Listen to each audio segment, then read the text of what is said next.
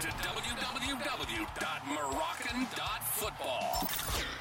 The podcast that celebrates Moroccan football from all its corners. If you're passionate about the game and want to hear stories, opinions, interviews, tactical analysis, and insights, Moroccan football is the podcast for you. Join us for the ride and let us celebrate both the beautiful game and the beautiful Moroccan culture. Available worldwide on your favorite platform.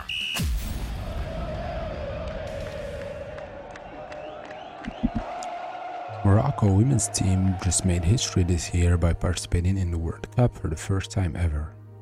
This presents a significant opportunity for the country to showcase their skills and strive for the best possible results. In the latest Women's African Cup of Nations, Morocco reached the finals but were defeated by South Africa. After successfully progressing through the group stage, which consisted of Senegal, Burkina Faso, and Uganda, they then eliminated Botswana in the quarterfinals and Nigeria in the semifinals, marking a major achievement for Morocco. Not only did they become the runners up of the African Cup of Nations, but they also secured a qualifying ticket to the World Cup, earning them more visibility, boosting their confidence, and setting higher targets for the future. For their debut World Cup appearance, Morocco aims to impress with strong and competitive performances in group stage, while striving to advance to the knockout stage. Although facing formidable opponents like Germany, against whom we unfortunately lost 6 0, Morocco earned points in their matches against South Korea 1 0 and Colombia 1 0 as well, therefore securing another historic qualification to the knockout stage. Under the guidance of their accomplished head coach, Reynald Pedros, who has won the UEFA Women's Champions League twice, the team employs a 4 2 3 1 formation. This formation suits the players' abilities and strengths, though it sometimes changes during or before the games. Khadija Er-Rmichi serves as our amazing goalkeeper. She hails from ASFAR, known in Moroccan as Lefar, a local team from Rabat. In the defensive lineup, Morocco relies on the talent and consistency of Zineb Redouani, who plays for the same Rabat team I just mentioned, as a right back, with Mariam Atiq, who plays for Spanish team Dux Logroño, and Yasmin Mrabet, who plays for another Spanish team FC Levante, as centre backs. Sampdoria's Sabah Sgher plays as a left back. In the midfield, Morocco's recent strategy involves two central midfielders, namely Elodie Nakkach, who plays for Swiss League Servette, and Ghizlane Chebbak, who also plays for the same Rabat team previously mentioned. The two offer a strong combination of defensive capabilities and physical strength. For their attacking force, Pedros depends on the skills of Sakina Ouzraoui, who plays for Belgian team Anderlecht, and Fatima Tagnaout, who plays for the same Rabat team, once again mentioned before. The two play on the wings due to their speed and ability to be dangerous by cutting inside or delivering precise crosses. As for the striker position, Rosella Ayane, a prominent player from Tottenham, is key asset for Morocco's World Cup journey, both in the group stage and potentially in the knockout stage. Morocco's squad exhibits a balanced composition in terms of age averages, with a majority of players below the age of 24. Some players in their peak years between 24 and 30, and six players between 30 and 34. This blend of youth and experience provides a strong foundation for the team's performance, especially if the coaching staff effectively manages playing time of the experienced players and make informed decisions while selecting the lineups for each match. Upon performing a technical analysis on the team's previous matches, it becomes evident that the squad excelled in creating numerous scoring opportunities per match. However, it's essential to acknowledge that the competition in the World Cup is tougher than usual. Despite this, Morocco has historically demonstrated excellent playmaking abilities as reflected in their impressive averages for final third passage per match, expected goals, as well as shots on target. This indicates that their attacking and finishing skills are up to par with passing being an area that requires improvement. Specifically, the team's passing accuracy, offensive duels won, and possession need attention from both players and coaching staff to gain better control of games. Enhancing passing accuracy will enable them to reach the attacking box with more precise deliveries, resulting in a more consistent goal scoring rate.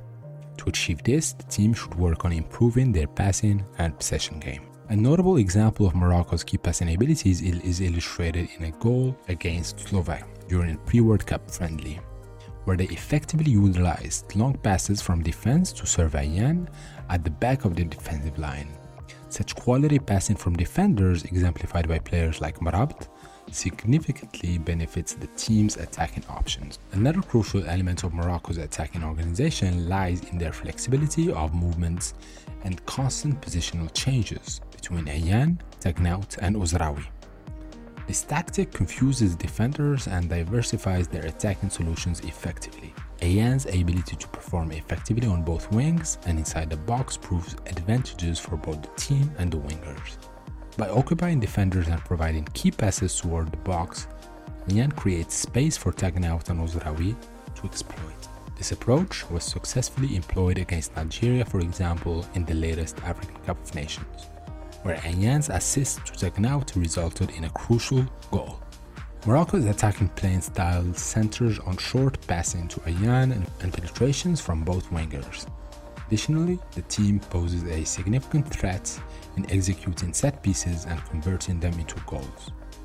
Utilizing set pieces strategically will be particularly beneficial for Morocco, especially in the big games, when alternative attacking solutions might be harder to find. Moreover, Pedros must be prepared with alternative tactics when Ayane is tightly marked by opponents, as it could hinder the team's attack. One suitable solution in such situations could be deploying attacking midfielders or adding a second striker, shifting the formation to a 4 2 2 2, with two central midfielders, two wingers, and two strikers. This adjustment would create more space for Ayane and put the opposing defense under pressure. Let us now focus on the defensive phase. When it comes to Morocco's defensive system, it is evident that the team possesses some strong averages in certain aspects but also struggle in other areas.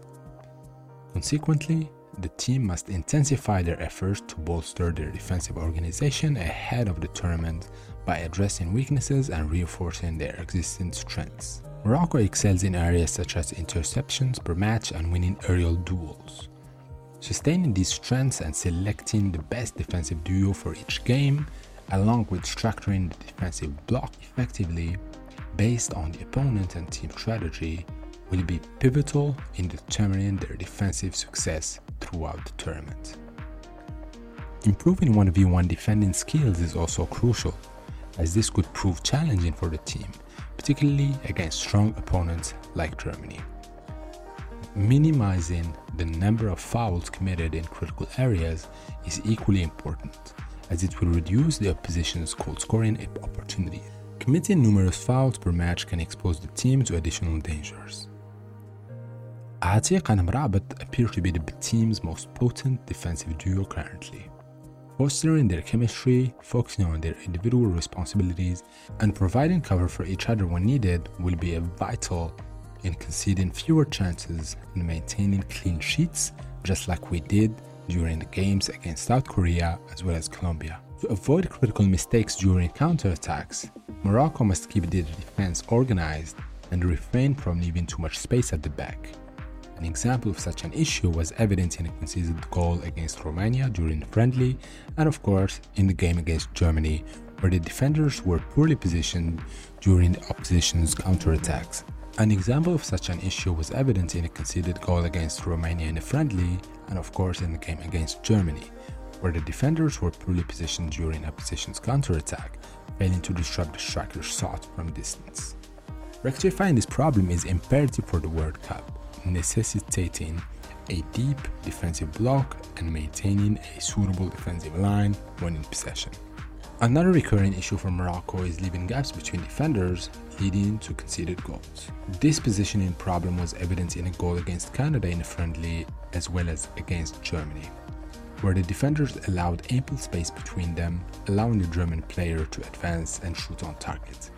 Midfielders need to be more proactive in the defensive phase, forming a defensive line and attempting to halt such penetrations to prevent similar scenarios from unfolding. Addressing these defensive shortcomings and capitalizing on their existing strengths will be essential for Morocco to solidify their defensive performance and enhance their prospects in the World Cup moving forward. Let us now talk about transitions. When it comes to transitions, Morocco's offensive play relies on swift passing, especially from the wings, with a focus on finding Ayane, who possesses the ability to create danger even when marked tightly. Ayane is not static inside the box but moves towards the wings depending on the situation, providing passing options and seeking opportunities for penetration or waiting for her teammates to join the attack. The chemistry between Ayane and Tagnaout is particularly effective in creating danger up front. In defensive transitions, Morocco quickly retreats when losing possession, aiming to disrupt the opposition's ball holder for as long as possible, allowing the back four to get into position. One of the wingers also drops back between the defensive line and midfield to aid in the defensive phase. Meanwhile, the striker and the other wingers stay at the edge of their own half, ready for possible counterattacks. Morocco tend to reorganize their defense promptly after losing the ball, attempting to intercept it far from their goal, though the striker and winger do not fully retreat and remain near the edge of their own half. Attackers Morocco possesses a talented group of forwards for the World Cup. Their powerful front three typically consists of Ayane as a striker, flanked by both Tagnaout and Ouzraoui. Additionally, Iman Saoud, Sofia Bouftini, and Sana Msaoudi serve as solid alternatives if needed. The selection of players depend on the opponent, player readiness, and the team's attacking strategy for each game. While Ayane stands out as a key player, the team will choose those with better averages and familiarity with their playing style to complement her on the field. Midfielders Morocco's midfield features two central midfielders, mainly Elodine Nakkach and Ghizlan Chebbak, who have played together frequently, ensuring chemistry and complementarity between them. Ibtissam Bouharat provides a valuable alternative due to her experience, particularly during critical moments. As an advanced playmaker, Salma Amani stands out for her creativity, dribbling, and passing skills, making her an ideal choice for facilitating the front three's mission. Defenders The defensive line will rely on Mrabet and Atiq as centre backs, with Nouhaila Benzina serving as a backup. The full-back roles are limited in options, with Sabah Sgher and Zina Bardwani being the regular right back and left back, respectively. Ghizlan Chehiri may challenge Sgher for the left back position in specific situations, considering her defensive strength. Mazraoui might also compete with Redouani for the right back spot, although the latter's experience and versatility give her an edge.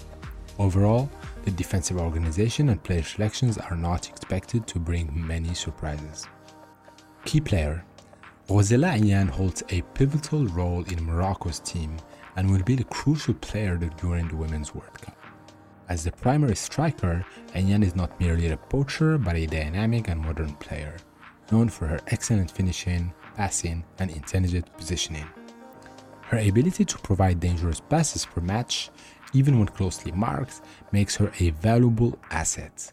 While Ayane's services are indispensable, the support of creative midfield Amani and dynamic wingers Tagnaout and will enhance her impact and effectiveness on the field. Conclusion Morocco Atlas Lionesses have achieved a historic milestone by reaching the last 16 of the FIFA Women's World Cup, a remarkable feat for the nation in their first ever appearance at the tournament. The team's star striker, Ghozela Ayane, hailed the achievement as an incredible win and a result of a fantastic team effort. Ayane expressed pride in the team's unity and dedication, acknowledging that progressing from the group stage was a challenging task. The Moroccan fans have wholeheartedly embraced and celebrated the athlete's journey making them the first Arab country to qualify for the Women's World Cup, as well as one of the first three African countries to qualify for the round of 16. Among the remarkable players is Nouhaila Benzina, who became the first Muslim woman to wear hijab while playing at the World Cup. Social media has been abuzz with hashtags such as Dima Maghreb and Hashtag the impossible is not Moroccan, demonstrating fans' admiration for the team's exceptional performance. On the social media site X, formerly known as Twitter, the Moroccan national team conveyed a simple yet powerful message. I quote, The impossible is not Moroccan. End of quote. The statement encapsulates the team's spirit and determination, defying the odds and proving that they are capable of achieving remarkable success on the world stage. The entire nation rallies behind their talented team as they set their sights on the next challenge which will be the game against France on Tuesday. The Moroccan team has truly made their mark and continues to inspire their country with their historic journey in the Women's World Cup. We wish them the best of luck and we hope to see a wonderful game as well as a win on Tuesday against France. Let's go Morocco. وديما مغرب Thanks for listening to www.moroccan.football. Don't forget to like and subscribe. We'll be back next time with more news, views, and insights. Until then, stay safe and stay passionate.